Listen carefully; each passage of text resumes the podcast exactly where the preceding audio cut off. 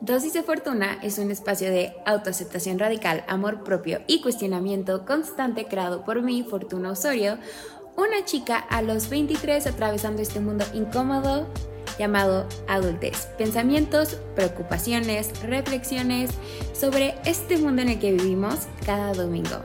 Que la fortuna siempre los acompañe.